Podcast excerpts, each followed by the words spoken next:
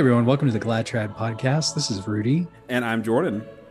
Jordy, how you doing today, bro? Dude, I'm doing great. It is 21 days out from the wedding, but who's keeping track? I know I, I am. Dude, I'm so excited to see you. And I'm sure our listeners are like, oh my gosh, just get married already. So you can shut up about how happy you are to be getting married. you know? Uh, people are people are just jealous, bro. Oh no, I think well, I mean, it's, yeah. It's all the guys, the guys that are too afraid to ask that girl out. Can I tell you a story? Can I tell you of course. Jen and I went swing dancing um, a week ago, and we're pretty good at swing dancing. That was fun. But what's really funny is that it was a young adult dance at our church, which I think is just Father Jackson's really genius way of trying to get more Catholic couples. You know, yeah, smart, good I, idea. And I've always, if I have one great critique of the Catholic Church, and I have many of them, as you know, but I think one of my biggest ones culturally is I think the church should really foster more dances and events and get people mingling like that. Um, but anyway, it was funny because you know there were like couples there and they were doing their thing, but then there was like a single guys and single girls, and some of those guys need some game talk, Rudy. Like some, some of our boys are not doing doing a service to themselves. Like it's like a middle school dance, right? yeah. well, they're the guys that read um, Saint John Vianney. Mm-hmm. they're like, oh, Saint John Vianney said dancing is a sin. Oh, that's right. That's he just because he couldn't shake a tail feather. nah, nah. I mean, some dancing is sinful. Some dancing is for sure. Some dancing I, sinful. I remember my middle school dance. That was Oh, very yeah. inappropriate for So- a middle school dance. Oof, dude. You, I was I was not homeschooled. I was I was going to public school. So yeah, same, same. if it was bad, I don't know how long that would. What years? It doesn't matter. So long Mm, ago, right. more than ten years ago. Imagine what it is now.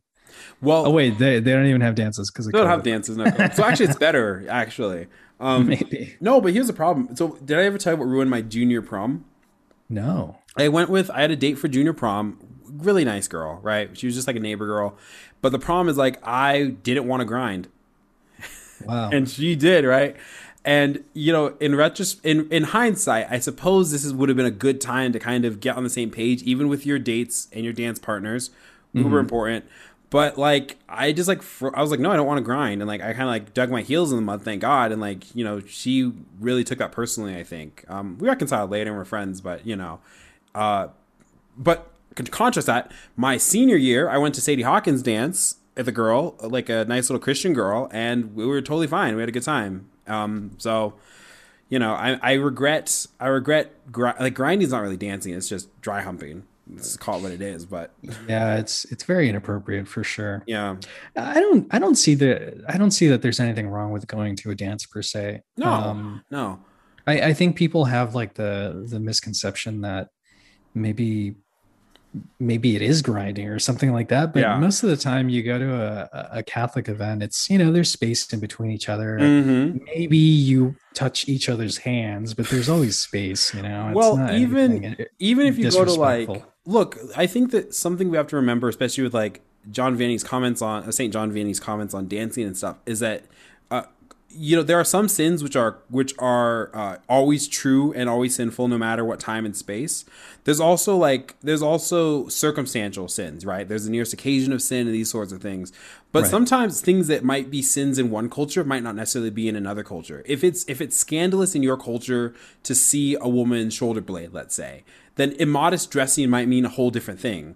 But is it necessarily immodest like you know suppose like the jesuits get off the boat and they see all the aztecs running around you know obviously aztecs were the most naked of peoples but they were still like it was a, you know they're considerably more scantily clad than than the spanish are. Um that might it might not be necessarily as being an occasion of sin for those inside the culture. Like for us it's and then, like and then they looked up at the pyramid. I know right? Like, oh, oh Ooh. whoa. well think about this right it's like i don't i think now like if you see a girl in like a summer dress and like you can see her kneecaps we go okay cool you know like we don't like i don't think i don't detect that as like that's there's more cuts and stuff that would make it more of a you know a greater occasion of sin let's say um I I take an opposite approach to that. would, I, you I think Puritan. yeah, I'm, I'm much more of a Puritan when it Yeah. comes to that. right well it actually you have- bothers me. To well that's that. because you have a daughter yeah, in the womb right so we uh we went to the mall today to uh, Mhm. return something to the uh this little baby clothing store that Yeah. uh Ashley went to, and I was looking through all the stuff, and Ashley said, "Oh, you know, pick something out, pick something that uh, you know you want to give to Sweet Pea." And I said, "Okay." So I'm looking through it, and there's this really, really cute uh, ladybug outfit. Mm-hmm. It's just like a nice little. It's like a set of pants and like a little baby thingy. Yeah, like a baby onesie thing. I don't know okay. what they're called. Yeah, yeah. And so I picked that out and she's like, Oh, do you want to look at anything else? And I was like, Okay, sure. So I'm looking through the store and I'm like looking at these dresses for like older, older, uh, older kids. And I was like, man, this doesn't go past the kneecap. This is mm-hmm. uh I don't know if I like this at all. This is, uh, Sweet Pea's not wearing anything shorter than this. This is crazy. The, now now here's now here's now here's a question though. Now here's a counter only because okay. if you watch footage from say the 40s or the 50s, right? little girls are wearing dresses that go above the knee a lot of times, but they don't look particularly immodest. It doesn't look like it's not like something nowadays, right? Where it's like, you know, you would never send out your daughter in like spaghetti, like a tube top and like a short skirt, right? This isn't like the 90s right. or the early 2000s, right? But like you see something like a party dress, right? That a girl, young girl wears like a party or something in that era. I, I'm like, I don't think that's, you know, something in my brain's like, I don't, that's not registering to me the same sort of thing. And maybe the part of it, right. the problems maybe is just that we've allowed for this great sexualization of children, right? Yeah. And so where in previous eras, like they're like look India, like a very conservative culture where kids run around naked sometimes, and like that's not like a thing, you know, it just is what it is. But here it's a whole different thing because we've had that injected so much. So I right. wonder about that stuff every once in a while too.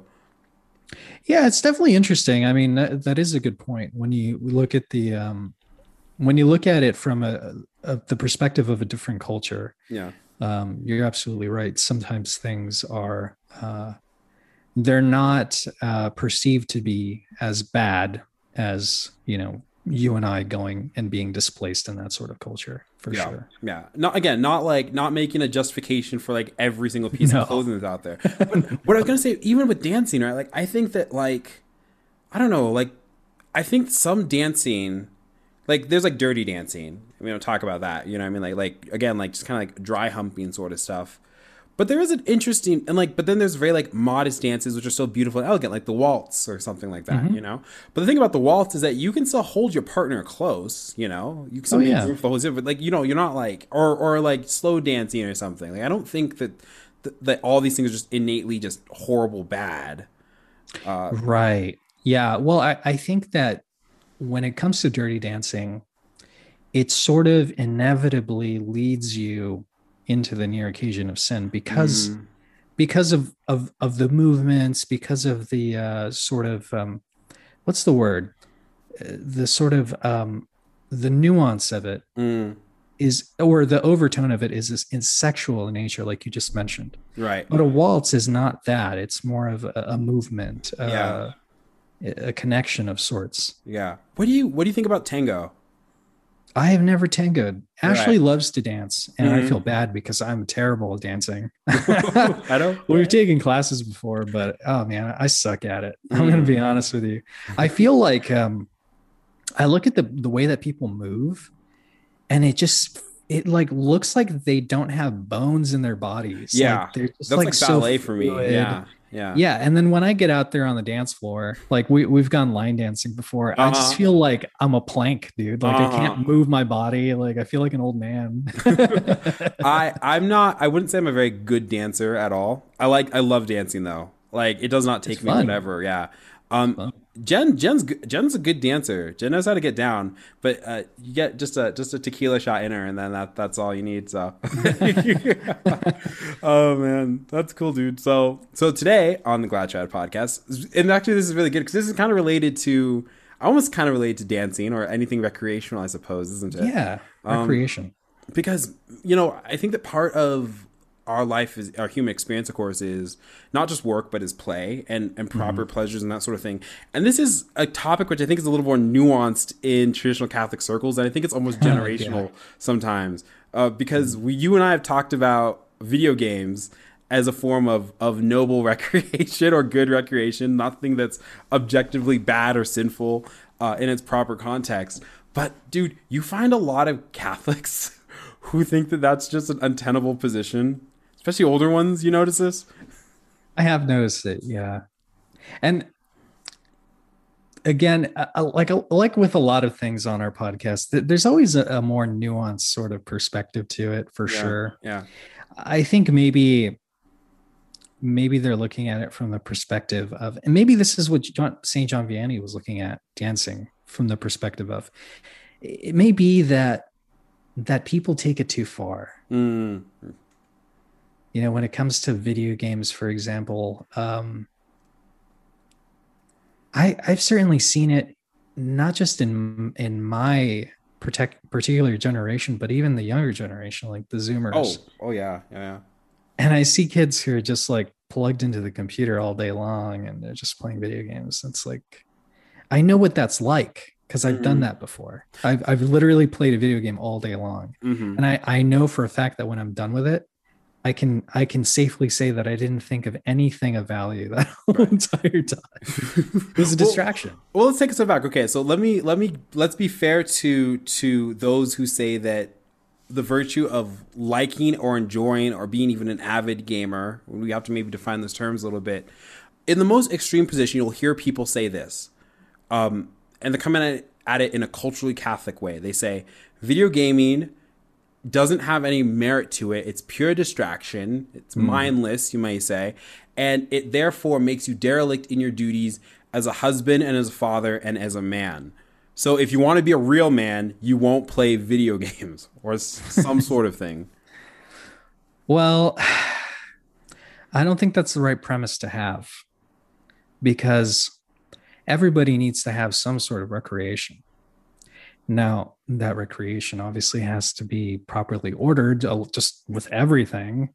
Uh, you have to have the proper uh, order for it. Otherwise, you can you can jump into something that could be a hobby or playing video games. It could be whatever, dancing or mm-hmm.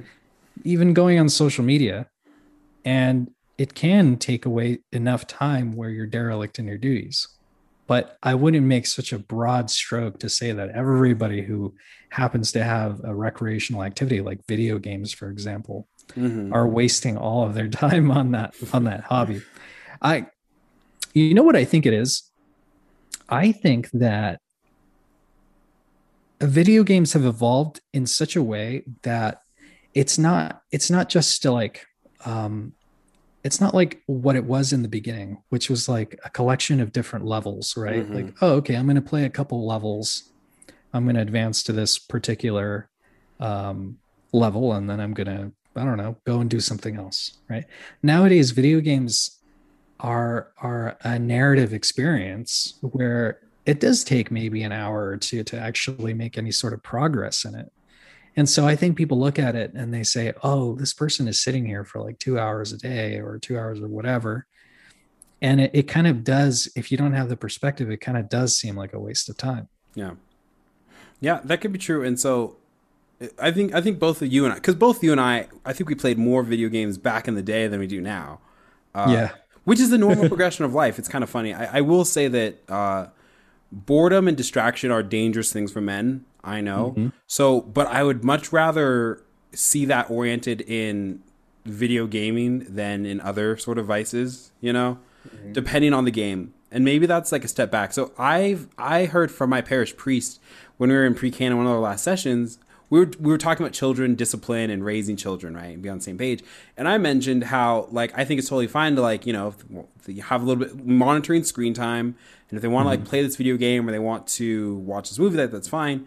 Um, my priest is more on the side that video games are are not particularly a righted, rightly ordered form of leisure, and he was coming at it because of the design philosophy behind a lot of games, which I think is perfectly fair. Like, is it right to, you know, nowadays we talk about loot boxes, right? It's a huge debate right now. There's countries in Europe that have banned it, uh, mm-hmm. much to the great sadness of electronic arts.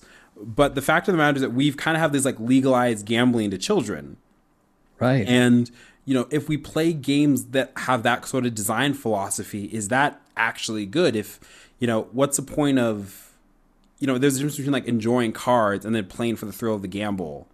Maybe mm-hmm. is, is that sort of argument, which I think is a little bit more nuanced and is more to take pause about. Um, I don't really play video games like that, which is what my counter was. And I think that video games, just as a medium, I find in a lot of cases combine the great elements in, say, filmmaking that can make for some of the best stories and characters and gripping plot lines and satisfy that with gameplay to boot that that I think in a lot of ways can actually elevate our experience past movies. And maybe there's a danger there too. I don't know. Well, uh, yeah, I wouldn't say that's an, uh, a terrible thing if you look at the way that uh, movies are created nowadays. I mean, it's just not there's not there's not really a lot of emphasis on storytelling. And uh, I read something today on Twitter. I wish I could remember who posted it, but um, it wasn't Jeff Kassman. It was somebody else. But they were mm-hmm. saying how um, um, it was an article about Loki or something. Some oh yeah, the, yeah. From, uh, you seen the trailer for that? That's the new. That's the latest uh, Marvel no. movie that's going to come out. I haven't seen it, but it was sort of retconning his. good one. Okay, I'll look at it. Um, I'm not really interested in Marvel, but yeah, uh, they were saying in the article that uh, I guess this character was being mind controlled and that he wasn't actually evil or something. Mm-hmm. And this person, whoever it was on Twitter, was saying, you know, it's such bad storytelling to not commit to somebody's storyline. and just constantly mm. retconning uh, the lore in a in a, a universe. And I see this with Star Wars. Star Wars was really important to me yeah. growing up because it was so cool. Like i just liked the aesthetics. I like mm-hmm. the the story and i like the universe and how immersive everything was. Yeah. You know i like to make props and stuff at that time. So i was watching these movies and i was like wow this is amazing.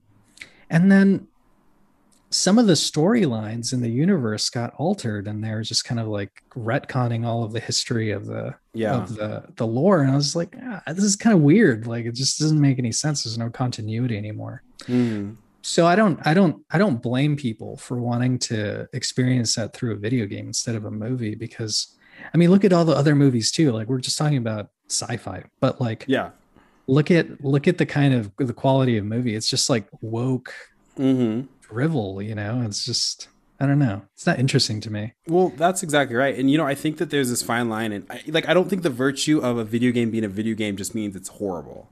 And i don't think right. the virtue of us interacting with video games as we interact in a way that's different from a book or a movie is horrible too.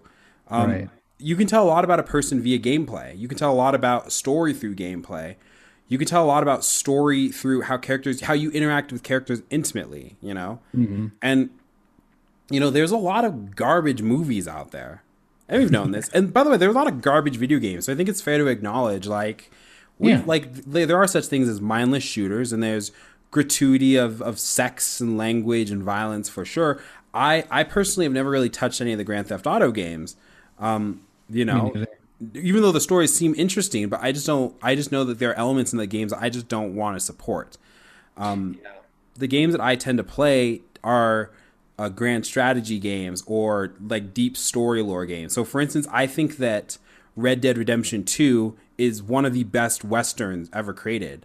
Not just not just one of the best western video games, but I think just in terms of story content to character immersion, I think it's one of the best westerns. Mm-hmm. Uh, and same with the first Red Dead Redemption, and I'll, I'll take that to my dying day. I would love to adapt that into a movie, or I'd love to read a book like that. Uh, I love westerns. They're so cool. well, westerns. Well, what's funny about westerns, right, is, and I think that why they're gone nowadays is because westerns are the quintessential heart of America. Yeah. Like you know, you have oftentimes westerns are well, westerns are actually superhero films now. Now thinking about it in a way, because it's like you have good and evil, and the good guy, there's always some flaw, you know, some character flaw that he's mm-hmm. trying to that he needs to overcome in order to to beat the bad guys in the end um, I think about True Grit. I think True Grit is like such a beautiful, or or Magnificent Seven, right, based off Seven Samurai. Um, Red Dead Redemption. The story is that you were an outlaw who left the life. So talk about redemption and and trying to find salvation, and you have these elements that are trying to suck you back in. So I think the Western represents kind of in a way a very Catholic approach to the world. This ability of you have flawed beings that can be given the grace to persevere in the right sorts of paths. You know, and you have bad guys and you have good guys and angels and saints and sinners and it's dirty towns and nothing's perfect, uh, but things can be good. Um, right. I mean, and so, but of course, in America nowadays, right? Like, we don't like moral, even though we make our Marvel movies. We started out doing moral plays, really. Now we're trying to get more oh, nuanced and cool, and the villain has a he's not so evil after all, and all that kind of crap. Uh, we've forgotten the good and evil exist, so it makes sense that that's gone out of our movies. Like, look at look at Star Wars again, right? Um, Rey walks the light side and the dark side of the force and it's really all based about how her subjective feelings about whatever she wants you know? Right. Like oh you're a palpatine. Oh she i mean she kills freaking kylo ren anyway and then revives him because you know she uses the dark side to blow up uh the was it the millennium falcon that she blew up and thought that she killed chewbacca? Uh you know what? I haven't seen the last one. So it's so. funny. I haven't seen the last one either, but I've seen enough review footage of the last one to where I've seen the last one. I got so black pilled after that. right. It's, watching the second one, I was like, wow, this movie didn't answer anything at all. Right. And I can't fathom sitting through another three hour movie and mm-hmm. then feeling the same way. Right. After I just can't do it anymore. But so but that was the last time. Therein lies a huge question though. So why do we watch films? Because they're stories of the human heart, you know?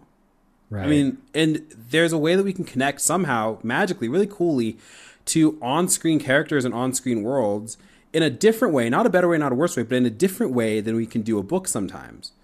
Um, mm-hmm. The analogy I often use for people is this: in a book, you can take three pages to describe an old man getting up, lighting his pipe, coming down the stairs, and sitting and looking at the rain outside. And it's beautiful, it's descriptive, and you're into the world in a different way. That same idea is conveyed in a movie in a minute. So the time extrapolation is different, but maybe you've seen details that weren't in the book that now you can literally see on the screen or something. Um, and so I wonder if it's like if the virtue of that connectiveness with video games is why sometimes people don't see it as its own kind of medium amongst many other sorts of mediums. Because the same people who criticize like, oh well, you know, video games don't make like yeah, they can be very distracting, you know, but I think there's just like negligence of what connected story looks like in video gaming as opposed to other mediums, you know? Right. Yeah, that's definitely one aspect of it. Um, the other aspect that I, I, I really enjoy about video games um, is the connectiveness that you can have, and you kind of mentioned this earlier. Um, the co- connectiveness that you can experience uh, playing something with a friend. Mm. I mean, for you and I, since you're not you're not in the same city anymore um you know how how how are we how do we have that how do we maintain that camaraderie that mm-hmm. we used to have right i mean we we do it here we do it in the podcast but also we get an opportunity to just hang out and do something together inside of a video game that's yeah, why we play yeah. rocket league all the time right i mean that's it's really cool and i've i've met a lot of people actually i've talked about this in other podcasts um, that I've connected with over a video game. Mm-hmm. And and these were these were conversations that I had with people that you typically don't even have in a normal day to day world. And I, I think it's the medium that is allowing these people to open up to to really uh, a deeper part of themselves because I know that I wouldn't have had um, the sorts of conversations I had with my two buddies that I met in Washington or that I met in a video game who live in Washington. Right. Um, if I had met them out on the street, mm-hmm. we just we we got together so often and um, and hung out together so often that we just inevitably had that opportunity to to delve deeper into our life and what was going on in it right. and our beliefs. And you know all where all of those things intersected where, where it was a video game. It's crazy. Mm-hmm. yeah. Yeah. I i'm reminded of um funny enough you know I'm, I'm just reminded of, of the sort of connection that i've had throughout the years because of gaming you know mm-hmm. and you know i'm not you know mine are a little i think a little less robust than yours because usually i only play with people that i know um but i mean I have, I have a really good buddy of mine um, he's in South Carolina currently, but when he was in Elizabeth still, we used to wake up in the morning and roll out of, you know, each other's respective beds and we play Sword of the Stars, just talk about stuff. And so Aristotle talks about how friendship, to be good friendship, has to be built around the transcendent third. We talked about that in our episode on Catholic com- camaraderie. Um, and the thing about the transcendent third is that oftentimes it has to be oriented towards the good, the true, and the beautiful. So, um, you know, I think the video games can share certainly in those elements with, uh, and same as other mediums can. Um, do are there better things to build friendships around? Well, sure, of course. I mean, us doing this podcast is probably a good thing. Building the friendship around the faith is most mm-hmm. important sort of thing. Um, For sure. But the virtue of something being a video game doesn't mean that that's devoid. I mean, tell tell the good people what the name of our of our our, our tribe is in Rocket League, Rudy. our uh, our clan on Rocket League is called Vatican Two is a mistake. and so uh, you know a lot of the, the game modes that we we play in if you have three people together and you happen to win that match at the end there's a giant um, keyframe image that says Vatican II is a mistake. So, in a way, we're evangelizing. oh my gosh, we're such grifter, religious grifters how, for Jesus. How funny would it be? Oh, yeah, I should describe what our cars look like. So, oh, that's cars, right. Our cars have um, little um, what do they call them? They're little little uh, cosmetics that you can add to the car. Um, this is Rocket League, so it's a, a, game about. It's basically soccer with cars. Mm-hmm. If you could think about unbridled fun like, soccer with cars, soccer with cars. so our cosmetics are a halo and a Vatican flag. Mm-hmm. And so when we win, you see all of our cars, and Vatican Two is a mistake. Uh-huh. So I I hope one day we play against Bishop Barron word on fire. word on fire versus podcast. and then he'll he'll enter a chat. Friends. Right, right. Friend, why do you keep beating us? Friend, are you sure you've read the documents? You should buy my Vatican II. Oh, that's uh, right. The shameless plug for the Vatican II Chronicles, whatever it is. my my Vatican II commentary. Mm-hmm. All right, Rudy, tell me some of your favorite video games, you shameless heathen. All right, I can tell you. Um, let's see. I think starting with the one that I spent the most time on, which I, will get into in a sec. Um, I would say one of my favorites is Destiny, which is not a good franchise. It's a horrible franchise. Yeah. it's uh, it's kind of like it's kind of like dating an abusive person. Like this isn't helping like our every, case, dude. This is not helping like our case. Every month, like every month, you uh, he, he, they release a content or something. You're like, right. wow, it's really going to be good this time, and then it's not. It's like, it's like, oh, I'm really gonna, I'm mm-hmm. really gonna stop really, drinking. I, really I promise. want to make this right. and then it's not good. Mm-hmm. I like that. I like that series because um, well we were t- just talking about westerns. It's kind of like a space western and yeah. i think that's my favorite that's my favorite genre mm. space western in general. I just i think it's fascinating. It's like so imaginative i think to to build those two things together. Um and i spent a lot of time on that um and also it brings out the worst in me so i had to put that one away. But I'll, I'll always cherish those fond memories of that video game. And i think secondly there's this really cool Star Wars game called Knights of the Old Republic. Oh my god! Which is like an RPG. It's uh huh. It's an oldie but a goodie now. Character, and yeah. it's really cool. You um, you get to make choices within the game, and it affects the storyline. So mm-hmm. I like that one a lot. That was one that I grew up with, and that was really yeah. really fun. I like to replay it every time. What about you? Uh, well, now that you mentioned Knights of the Old Republic, I'm going to uh, have to uh, kill you just kidding. Actually, I was going to quote Kreia earlier from Knights of the Old Republic too, because she has a line. There's a whole trial in the tunnels, and she goes, "Apathy is death." Because because I think you have to like either rush in and like sacrifice your men or like do something evil, and you're and you can choose to be like, I'm not I'm not doing that, you know? right. And she, they all the characters period. It's a mental game, and they're like, apathy is death apathy is death and all this kind of stuff. And there's a robot in the translation of the robot. That's right. It's apathy is death. it's like I'll have, to, I'll have to post that scene. That's so um, But Knights, I mean, so here's a funny thing too. So talk about moral choices. So we talked about kind of the the good, the true, and the beautiful in video gaming. Knights of Republic is such a great example of proper dichotomy of good and evil.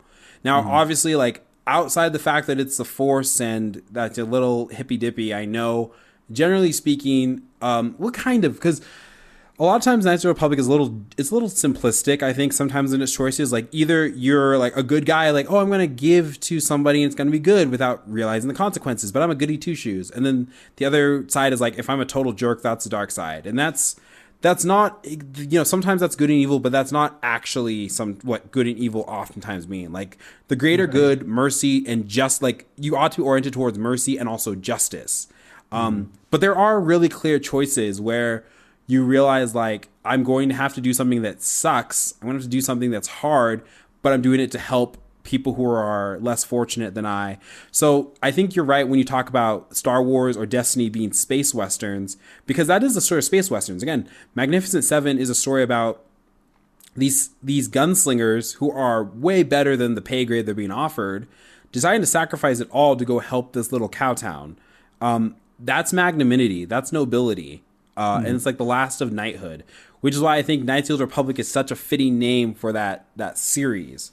Uh, you play in the first one, you play as a disgraced Sith Lord, essentially.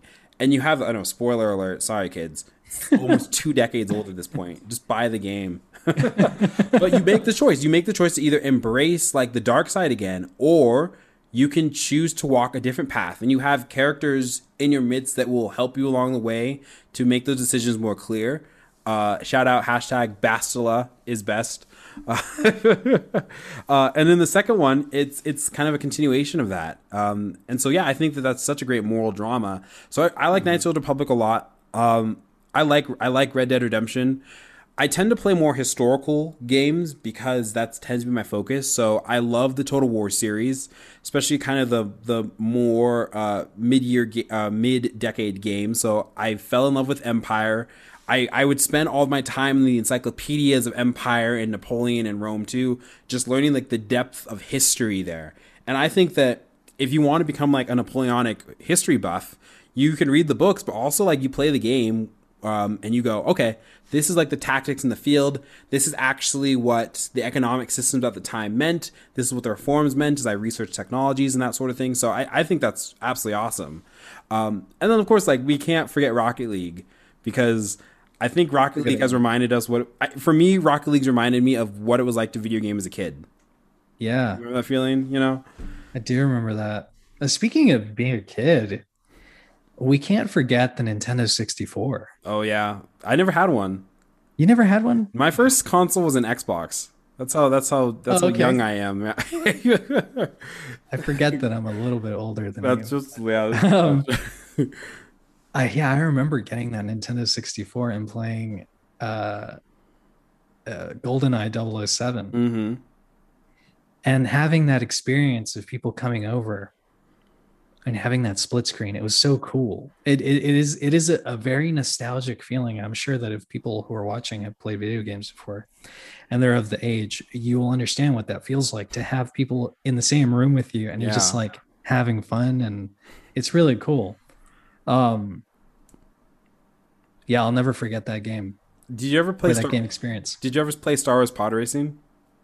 yeah, you remember that? that I don't know fun. why they haven't remade that game. You know? Yeah, that was fun. What is what is like the quintessential game? Good, true, and beautiful. Like, and you know, like if you're in your household, right? Sweet Pea wants to play some Vidya. What are you giving? what are you giving her? I don't I don't know if she'll play video games. I, I, think we're gonna try and limit screen time altogether. Yeah. See yeah. how that goes. But um in the scenario, if she wanted to play a video game, I would probably give her if it's not Pokemon Emerald, I'm gonna be mad. I don't know. I don't know. You're not gonna what give her. You, what would you do? You're not gonna give her Knights of the Republic, honestly. I don't think so. Maybe. Oh, maybe. Dark Souls. That's now that's uh Dark Souls.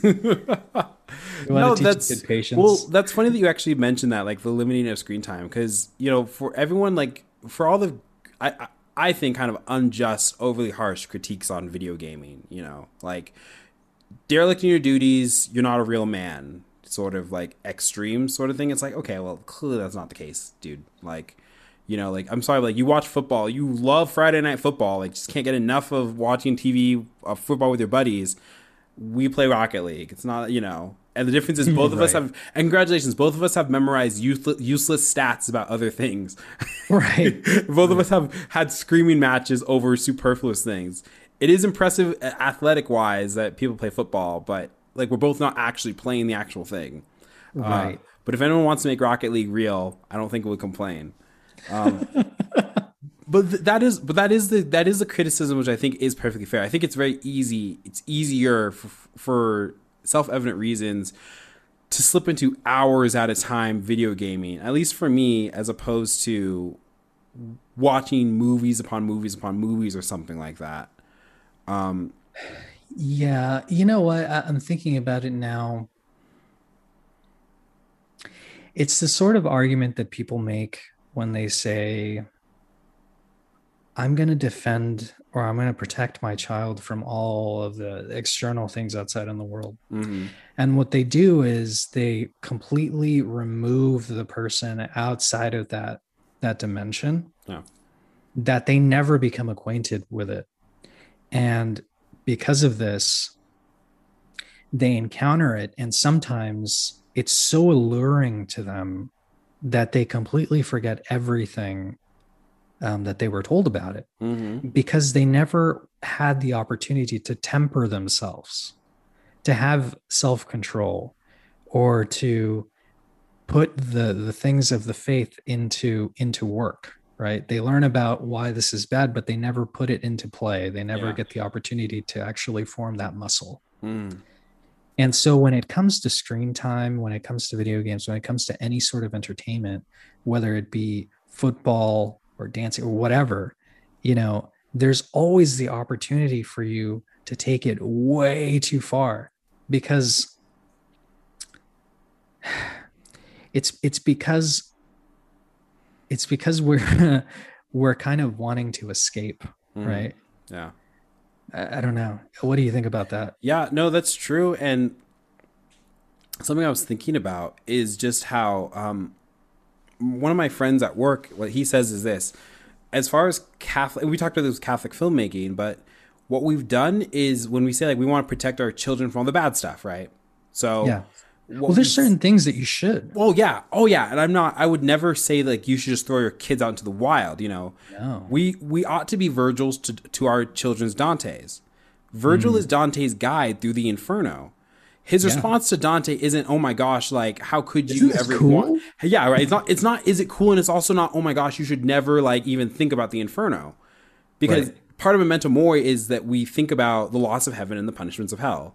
So Mm-hmm. you need to understand what you need to avoid, and that doesn't mean you need to indulge in it. Dante doesn't indulge in anything in the Inferno, um, but he has to understand what he is turning away from.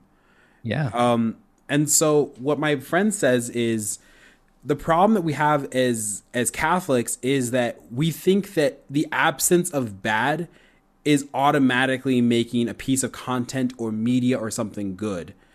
Um, we see this with shows all the or movies, right? Like what makes a Christian film garbage? It's not the fact that well, we look at it, it's like fun for the whole family. Oh, that's good because that means it doesn't have drugs and sex and violence and language and stuff. Oh my gosh, it's a good movie. And it's like, but you didn't inject any of the good, the true, and the beautiful. Right. The, the the you know, and good. By the way, the basis is good, so it answers the infusion of good, not just the absence of evil. You know what I mean? Right. It's like it's like it's not to say that what good isn't good because it's the absence of evil. The opposite's true. It's like evil's evil because of the absence of good. Mm-hmm. Uh, and this is true in, in every single medium. And so there should be a dedication of parents to want to. There are some objectionable things that you shelter your children from, right? Like you don't. There are with Jen and I, how we watch movies and stuff is there are parts you fast forward through, or there are movies you just entirely avoid, right? yeah. For Um, sure. But but there are plenty, especially as far as parents are concerned, great teaching examples you can bring out of things which are not just overtly Catholic in their nature. Um, my buddy's example is is um, is Frozen. He says, you know, and Frozen's kind of a kind of a funny little film. But what's funny about Frozen is that Frozen actually has a good example of sacrificial love. And so, as a parent, what a good way to contextualize your children. Like, you know, she sacrificed herself for her sister. And in this way, Christ says there's no greater love than to lay down one's life for the friends, for your friends. Um, and when it comes to video games, it's like, I don't believe in, with as far as Jen and I's kids, like, yeah, I don't want them to like, play like mindless shooters and some of the games like I played. Like, I love, I loved Gears of War. Don't. That what you would give your daughter? uh, yeah, I mean that's that's. I mean Jen. So Jen's apparently a good Gears of War player. So if if our daughters are playing Gears of War, it's probably more the influence of their mother. uh, but it but in retrospect, I just think that like the the over the top violence of it means it's probably not the best game to play, right? Right. Like not to say that violence should not exist in games. You know, obviously like Red Dead Redemption has extremely realistic violence features. Um, but I think if you're a naturally oriented good person, like I'm striving to be, like I don't like just mindlessly killing people. And I don't just like bathe in like the blood of things. Red Dead Redemption I like when it's like not giving me a choice just to shoot anybody but the bad guys. Um, so I think context is everything. But yeah, I do think there is this danger of oh, we need to shelter them from every single thing. Mm-hmm. And then they're that weird kid. And by the weird kid, it's like they, they go haywire by the time they get to the, the decision making stages because there's no foundation of why their parents or why their faith gave them the choices that they ought to have been given. Or or to add to that you know they just they just don't know what decision to make because they've mm-hmm. never had the opportunity to do it yeah all of that to say i would love one day i probably it would probably be a disaster because mm-hmm. the older i get the less dexterity i have i'm starting to notice that which yeah. is kind of scary it's like one of those weird it's memento mori mm-hmm. like you one day you realize you're like hmm, I don't react as fast as I did 10 years ago. Right, right. you know what I mean? So, I, all that to say, um, if in like, let's see, in 15 years, there's still something like a Destiny mm-hmm. where there's a competitive multiplayer, I would love to play that with my kids. That would be yeah. amazing. Right. You know, to, to discuss strategy, to discuss, you know, like proper movement and mm-hmm. like all mm-hmm. this cool stuff that is ingrained in there because it's not just you know some of the games are fun but there is like if you're playing a competitive game there mm-hmm. there are aspects of you know strategy and movement and knowing the map and knowing your enemy and all this kind of stuff. Are you worried about this? Because you said that you said that Destiny brings out the worst in you. Are you worried that you're gonna yell at your kids for making a wrong move? no, I wouldn't yell at my kids. I would well, I would be afraid that they would hear me say something bad. Okay. and that's actually why I stopped playing that game, is mm. because mm you have to you have to know yourself and i know that when i was playing that I was getting really, really competitive. Yeah. Like, and it's it's good to have that that that com- competitiveness. You know, it's it's good. It, it really helps you like in real life. You know, mm-hmm. if you're bidding for a job or something like that, it's good to have that quality, right? But just like anything, it could be distorted. And I just found that like when I was playing certain certain matches with certain people like it, we just we didn't have that mojo and there was a lot of friction and stuff and that friction was really coming out in just like really stupid ways you know like oh what is going on? You know that sort of thing and like more emotional outbursts. And you know it's just kind of i knew that this was happening. And then ashley one day she was like well, you just get so like upset about that game sometimes. Like, yeah, I do, I do, mm-hmm. I do, I do. And I, I like started to realize it a little bit more. And I was like, okay, it's time to step back. This isn't healthy for me. Yeah. yeah. if I'm just like, you know, if if it's really tilting me that hard, I, I can't play that anymore. Yeah. I mean, so things like that with like Destiny or like Warzone. Warzone, mm-hmm. I love playing Warzone, but yeah it's easy to get tilted with that sort of thing. This is something. So this is something our priest said, and I think it's fair, and that's that. Um, Matt Fradd actually talks about this in a in a recent episode, but he talks about like St. Thomas Aquinas on leisure and on play, and how mm-hmm. our problem is our our play should not be things that stress us out. And so yeah. one of the problems of video gaming, and I think this is a perfectly fair criticism, is that how is it that our play actually is the thing that is a major stressor at the time? Like the emotional investment in a game that f- makes you angry how is that yeah. recreation you know it really isn't and, and there's there's also aspects of gaming that make it feel like a job yeah like you're logging yeah. into your second well job. sometimes it very much is it's like huh this isn't recreation this mm-hmm. isn't fun like mm-hmm.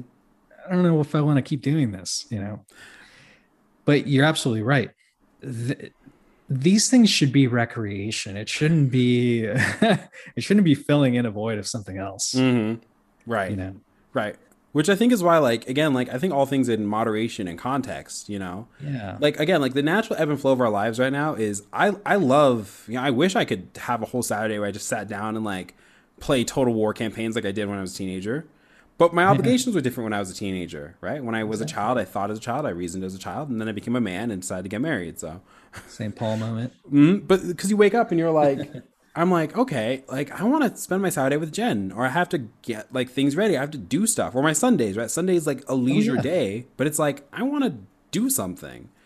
Um, yeah. Not to say that we don't play video games. Jen's a beast at Vermintide. you know, on the occasion, but honestly, like most of my time spent in front of my computer, which I originally built for gaming, has turned naturally into editing or something. Into work. Into yeah. work. But even and yeah. that work, part of that work is play. Like, I mean, this podcast is a perfect example. Like, we mm-hmm. do this because this is something that we're doing in our free time, you know? And yeah, there's obligations tied to it. Shameless plug for the Patreon down below. um, but but the entire point of it is like we're doing something because we felt it was really being compelled by God to do something great. And also it's it's a perfect way for like we get on here and like our friendship has been elevated, I think, because you know, we're not just playing Rocket League all the time, but we're having the same conversations we would face to face after mass or something. Just in front of people now. yeah. You know. um, so yeah, there's something there's something interesting to like that idea of leisure and maybe how so much of modern gaming, true, has moved to addictive stressors in order to keep people hooked. Like GoldenEye has no like obviously you can get frustrated with GoldenEye and stuff, but the virtue of how it's expressed is just a different level, I feel, than how mm-hmm. like a lot of like contemporary shooters tend to be. And like yeah. that's why like I don't touch loot boxes. I don't do like I don't really do a lot of massive multiplayer stuff or or squad or community based things quite the same except for Rocket League, which is a cadre of people I know, just because I don't want that stress when I'm just trying to unwind. Yeah, just so so jumping back to something you said, you know, we definitely we definitely have different duties now. Yeah. Right. Um, I was telling you this earlier, but I, I think this is good advice for any young man who is about to be married um, when I moved into this apartment with my with my my beautiful wife, um, she suggested that we moved into the, it's a two bedroom apartment. So she said, I think this particular bedroom would be best for for our bedroom. And I said, I don't know, I, I don't think so. Let's go into the other one instead. Uh-huh. So we moved in there, and uh, I'm in the former bedroom um, you can't tell because I'm in the void. Hey, but the uh, void. but um, but I spent the good part of today just moving everything out of this bedroom and into the next one because it is a little bit more spacious for mm-hmm. our, our, our baby who's who's going to be due in July, hopefully, uh, the later part of July, maybe August. I don't know. Mm. Um, but yeah, you know, those are situations where I could. It's Saturday. I could have just, you know, spent the day recreating and mm-hmm. doing whatever. But but we do have duties, and that's that's the important thing to keep in mind with anything really. Yeah. But particularly with gaming or anything recreational, mm-hmm. is it's good to have fun, but work comes first. Yeah. Right. And, and part of that work turns into fun. I mean, your wife is your vocation. Yeah. And so why would and no man ever wants to be derelict in his duties. You know, when we when we do we're we fail at what our vocation is. And you know, there's a time and a place for everything under the sun. Obviously like I read in in the pre-Cana books that we've had like it's a very delicate dance of making sure that like your wife doesn't look at Saturdays as just the day to taskmaster you around the house. and, and also that that as as husbands we don't look at Saturdays as the days to completely unplug or right. getting home from work or something is like the time to just completely unplug from duties of the fact of being head of household. Mm-hmm. Um, you know, and that means helping our wives and supporting them and all the and all the things that they do, and taking pride just as much as she does in in building of the home. Um, and I think with like with that in mind, it's like that's why like when I when I video game now, it's like I like to invite Jen. Jen's not really much of a gamer. Um, she you know she likes like little kind of like those like task eat up phone games, which I don't really count as real gaming anyway. uh, she she actually is funny. Speaking of like addictives and attemptive addictives at, at, gaming, but Jen deletes an app on her phone when it wants her to spend money. She's yeah. like, she's like, oh, I reached my time limits and like, oh, buy ten coins, and she's like, all right, this is gone, all right. Yeah. Um, but yeah, it's just it's just a matter of I think there's a lot of young men, as we've talked about, who, uh, particularly young men, obviously, you know, women have w- women don't tend to be gamers nearly as much as men do. Um, and it's just a whole host of different sort of factors. But generally speaking, you know, there are some guys who fall into video games along with other addictions, but sometimes really genuinely video games, and they don't quite know how to realize their full potential. And so mm-hmm. for those guys, I'm completely with any criticisms on video games. Like, you want to get a better life, like cut the video games, go to the gym, like work on your prayer life, all those sorts of things. Like this distraction is actually detrimental to your health and you can't control it. So yeah, you have a problem.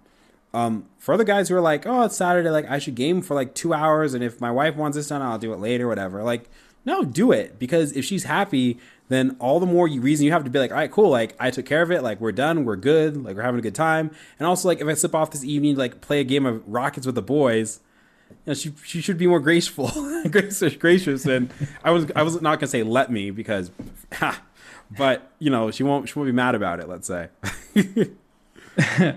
so you think uh, maybe you'll play Rockets with the boys on Prima Noctis?